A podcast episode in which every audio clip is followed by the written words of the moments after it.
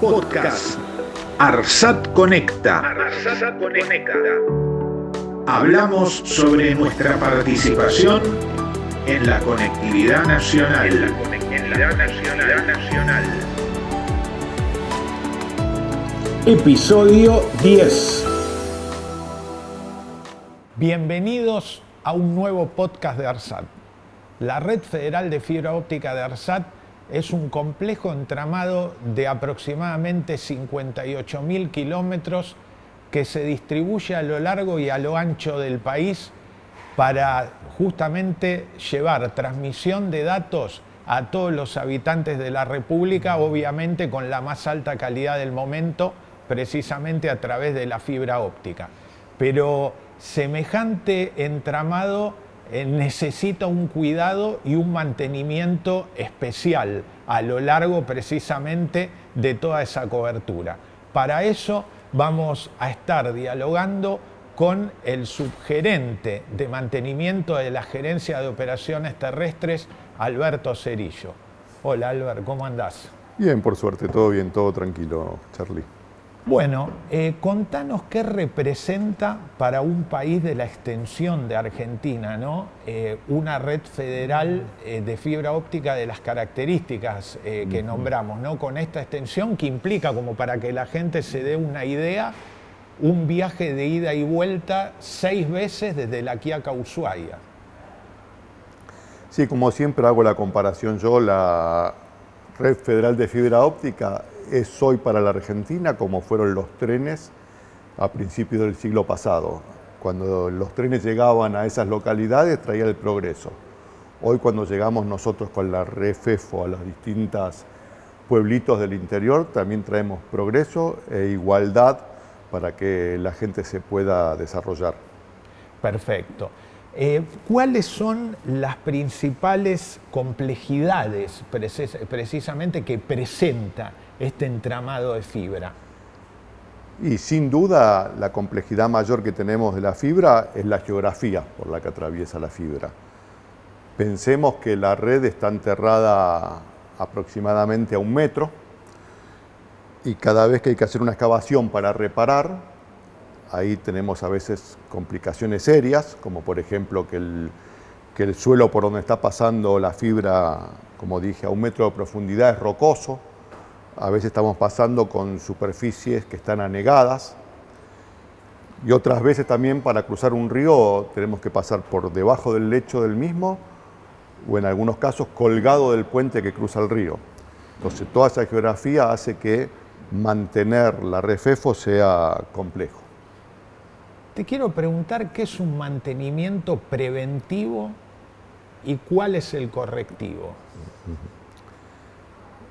Nuestra misión como grupo operativo es eh, cuidar el elemento de red para que siempre esté disponible para el uso. Dentro de ese marco, un mantenimiento preventivo es aquel que tiene rutinas mensuales, rutinas semestrales, rutinas anuales, con el fin de mantener a ese elemento a lo largo de su vida útil en las mejores condiciones. Como dijimos, este mantenimiento preventivo minimiza las fallas, pero no las evitas.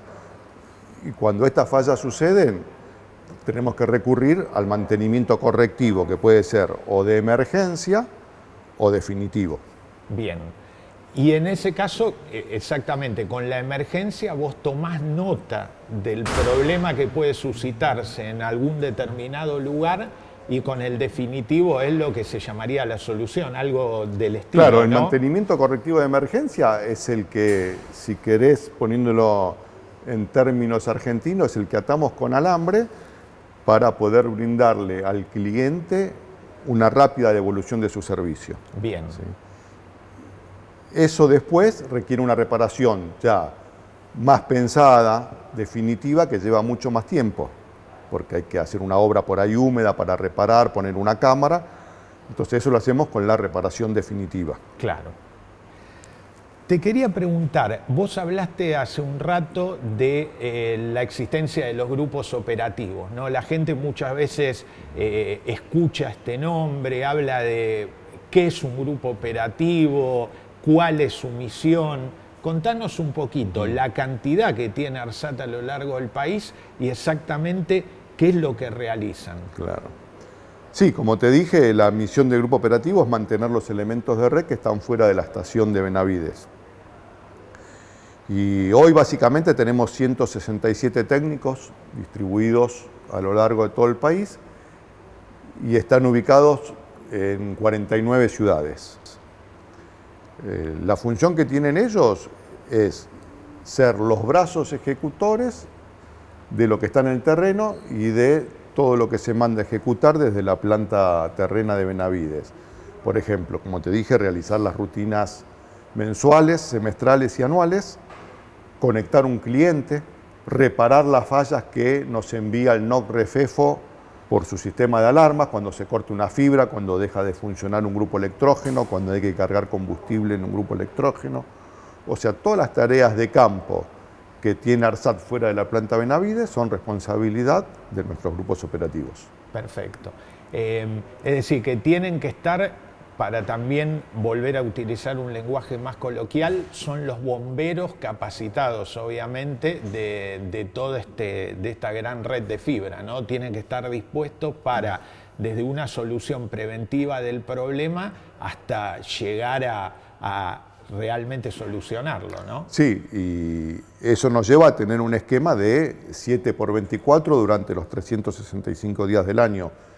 Hoy nuestro horario normal es de 9 a 18, pero en realidad todos los días tenemos una guardia en forma pasiva que en caso, como dijiste vos, che, se prende fuego o algo, tenemos que ir a reparar algún elemento de red, de forma urgente porque quedaron clientes sin servicio, claro. debemos salir a cualquier hora a hacer esa reparación. Y ahí activamos la guardia mediante el NOC reflejo y la gente sale este, a hacer esa reparación, ya sea un aire acondicionado, un grupo electrógeno, un corte de fibra, una carga de combustible, una elevación de temperatura dentro de una sala, con lo cual dejó de funcionar el aire y hay que por lo menos hasta que se repare ese aire, ir a, ventilar el sitio para que no, no, se sobrecalienten los equipos. Claro. Hay infinidad de tareas. Inclusive el sitio donde estamos ubicados, con lo cual tenemos que ir, cortar el pasto.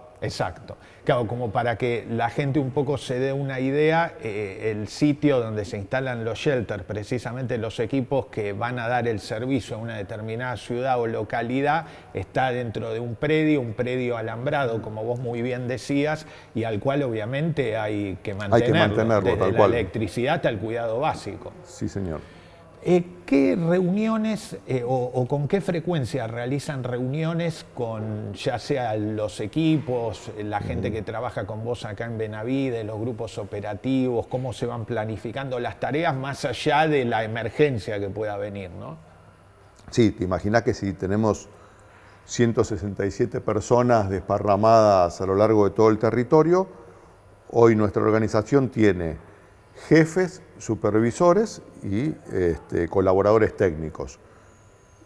Por lo general yo me junto en forma regular con los jefes y los supervisores para definir el plan de acción o la estrategia a seguir y los supervisores a su vez se juntan con este, los técnicos de campo, que en muchos casos puede ser presencial o a veces por la distancia que tenemos entre un supervisor y un técnico de campo se hace vía telefónica o vía Zoom. Eh, esto quiero aclarar que es porque estaba implementado antes de que exista la pandemia, con lo cual ya esta forma de comunicación entre los grupos operativos y los supervisores ya existía. Exacto. De todos modos, yo tengo una, como siempre le digo a todos los técnicos, mis puertas están siempre abiertas y si alguno tiene algún problema o quiere hablar conmigo, está siempre disponible. Más allá que el diálogo directo o la reunión sea con el supervisor. Albert, hablábamos de que esto estamos eh, justamente refiriéndonos a una sugerencia. ¿Cuál es la relación con el resto de las áreas que forman precisamente este entramado, este universo de la, fibra óptica, ¿no? que es una de las eh, de uno de los grandes caballos de batalla de ARSAT? Sí, eh, nosotros tenemos hoy tres sugerencias, una que este, una la gerencia de ingeniería, la sugerencia del NOC-REFEFO y la sugerencia de mantenimiento, que las tres sugerencias están alineadas con la estrategia de la gerencia de operaciones. Ingeniería es la que diseña y despliega la red. El NOC-REFEFO, a través de sus sistemas de alarma, controla cómo fue ese diseño y ese despliegue. Y cuando encuentra una falla nos genera a nosotros una orden de trabajo. Exacto. A su vez nosotros cuando vamos a hacer esa orden de trabajo verificamos que el diagnóstico y la derivación que hizo el NOC-REFEFO sea correcto y reparamos la falla. Y a su vez ingeniería se alimenta de nosotros para ver qué, por qué falló y qué tipo de falla sucedió. Exacto. Entonces es como una retroalimentación de estas tres sugerencias y este, particularmente es sano que existan las tres en ese equilibrio de que una controla al otro, digamos. ¿eh? Hay un montón de gente que se mueve también atrás de los grupos operativos y están dentro de la planta Benavides, con lo cual los grupos operativos funcionan eh, como funcionan gracias al apoyo de, de estos equipos soportes porque te grafico algo de esto que vos estás diciendo. Por ejemplo, lo que es un traslado de una persona, tomemos región sur, ¿no? Lo que es un eh, traslado de una persona de un grupo operativo que probablemente tenga que atravesar una cantidad de kilómetros impresionante, lo, que significa la logística cuando vos tenés que llegar a reparar algo que veníamos contando, una determinada emergencia. En esos casos vos precisás que la camioneta esté disponible. en condiciones, claro. Y por otro lado, a veces los repuestos salen de aquí de, de la planta Benavides, con lo cual hay que llevarlo, viajan en avión, ir a buscarlos, o sea, todo eso se dedica a la gente nuestra de logística y depósito. Claro. Eh, y se ha visto hace poco, por ejemplo, en el traslado de los shelters eh, a, Tierra del Fuego. Tierra del Fuego, tal cual. Eh, todo lo que es ese trabajo previo en el cual se plotea y demás, los permisos para justamente ingresar. Ese, claro, eso es lo que hablamos de ese triángulo entre ingeniería, despliegue, nodo refefo y grupo operativo. Ese traslado que vos viste de shelter a Tierra del Fuego, es ingeniería que está desplegando nuestra red ahora en Tierra del Fuego, digamos. Cada una con su tema. Eh, parece fácil decirlo, ¿no? Pero imagino que tendrás muchísimas historias de, se cortó la fibra en un determinado lugar o hay que salir corriendo a buscar un grupo operativo, a pagar una emergencia o a trabajar en condiciones, porque pues, acá, como vos bien decías, no hay invierno, no hay verano, eh, habrá historia de esas a montones, ¿no? Sí, como dijimos, tenemos, este, la fibra nuestra va de literal de Ushuaia a La Quiaca, esto es bien literal, y la realidad que a veces en el sur en épocas de invierno los caminos son muy este, dificultosos transitar y por no decir que a veces están cortados y tenemos que rodear, con lo cual a veces una distancia de 200 kilómetros para hacer el grupo operativo se convierte en una de 600 porque hubo que sortear este, caminos que estaban cortados por nieve. Entonces ahí tenemos este, montones de anécdotas. Hoy está esa situación más agravada por los cordones sanitarios, con lo cual este, los grupos operativos se tienen que ingeniar por un camino, por otro, dando las explicaciones de nuestra necesidad de brindarle el servicio para que los dejen pasar y llevar a cada, llegar a cada evento. Claro, parece también una cuestión natural o, burocrática, pero muchas veces cuando vos tenés que solucionar un problema hay que atacar en eso y, hay que actuar rápido. Álvaro, y yo al principio lo que te preguntaba era qué representa eh, para vos dentro de la sugerencia eh, la red federal de fibra óptica. Ahora yo se lo pregunto al, ciudadano, al técnico, Alberto Cerillo, qué significa estar eh, a cargo de, algo que parece sencillo contarlo a través de las palabras, pero que cuando uno te ve trabajar o cuando uno te ve interactuar o cuando uno va a los NOX es algo tan complejo. ¿Qué, qué te significa a vos? No, a ver, eh, no nos olvidemos quién es ARSAT, la empresa que es ARSAT, con lo cual este, mantener la red federal de fibra óptica es una gran responsabilidad. Eh, hay un montón de dinero y plata invertida en la red. Nuestra misión es conseguir que todos los elementos que están en la red federal de fibra óptica lleguen a su vida útil de la mejor forma posible, para que siempre estén disponibles para brindar el servicio. Si esa responsabilidad no es tomada como tal, nosotros podemos hacer una inversión hoy y poner, a modo de ejemplo, no sé, 10 grupos electrógenos en el terreno, dejamos de mantenerlo y dentro de un año dejaron de funcionar. Entonces la responsabilidad es grande de decir, che, acá hay plata del Estado invertida, tenemos que hacerla que dure la mayor cantidad y sacarle el mejor rédito posible. Y para todas aquellas personas que quizás no están tan familiarizadas con esto, estamos hablando de una red de fibra óptica que por sus características, más allá de la extensión del territorio argentino, eh, tiene muy pocos antecedentes eh, y muy pocas similitudes a nivel mundial, ¿no? Sí, creo que hay un caso muy parecido en Australia, pero después no hay muchos casos parecidos al nuestro. Claro. De hecho, las grandes telefónicas que existen en nuestro país, una tiene despliegue sobre la parte norte, sobre la parte sur, pero ninguna es como nosotros que actualmente estamos en todo el territorio, norte y sur. Que eso es, también, por otro lado, el gran aporte ¿no? de la presencia y la llegada a través de la fibra para, en este caso, un Internet de calidad en lugares donde muchos otros, por cuestiones lógicas de, financiamiento, no, no apuestan. Tal cual. Es, llevar el progreso eh, a esas localidades por ahí inferiores a 10.000 habitantes donde otros no ven negocio y no van, ARSAT llega por una cuestión no de negocio, sino por una cuestión de comunicación y dar progreso a esa localidad.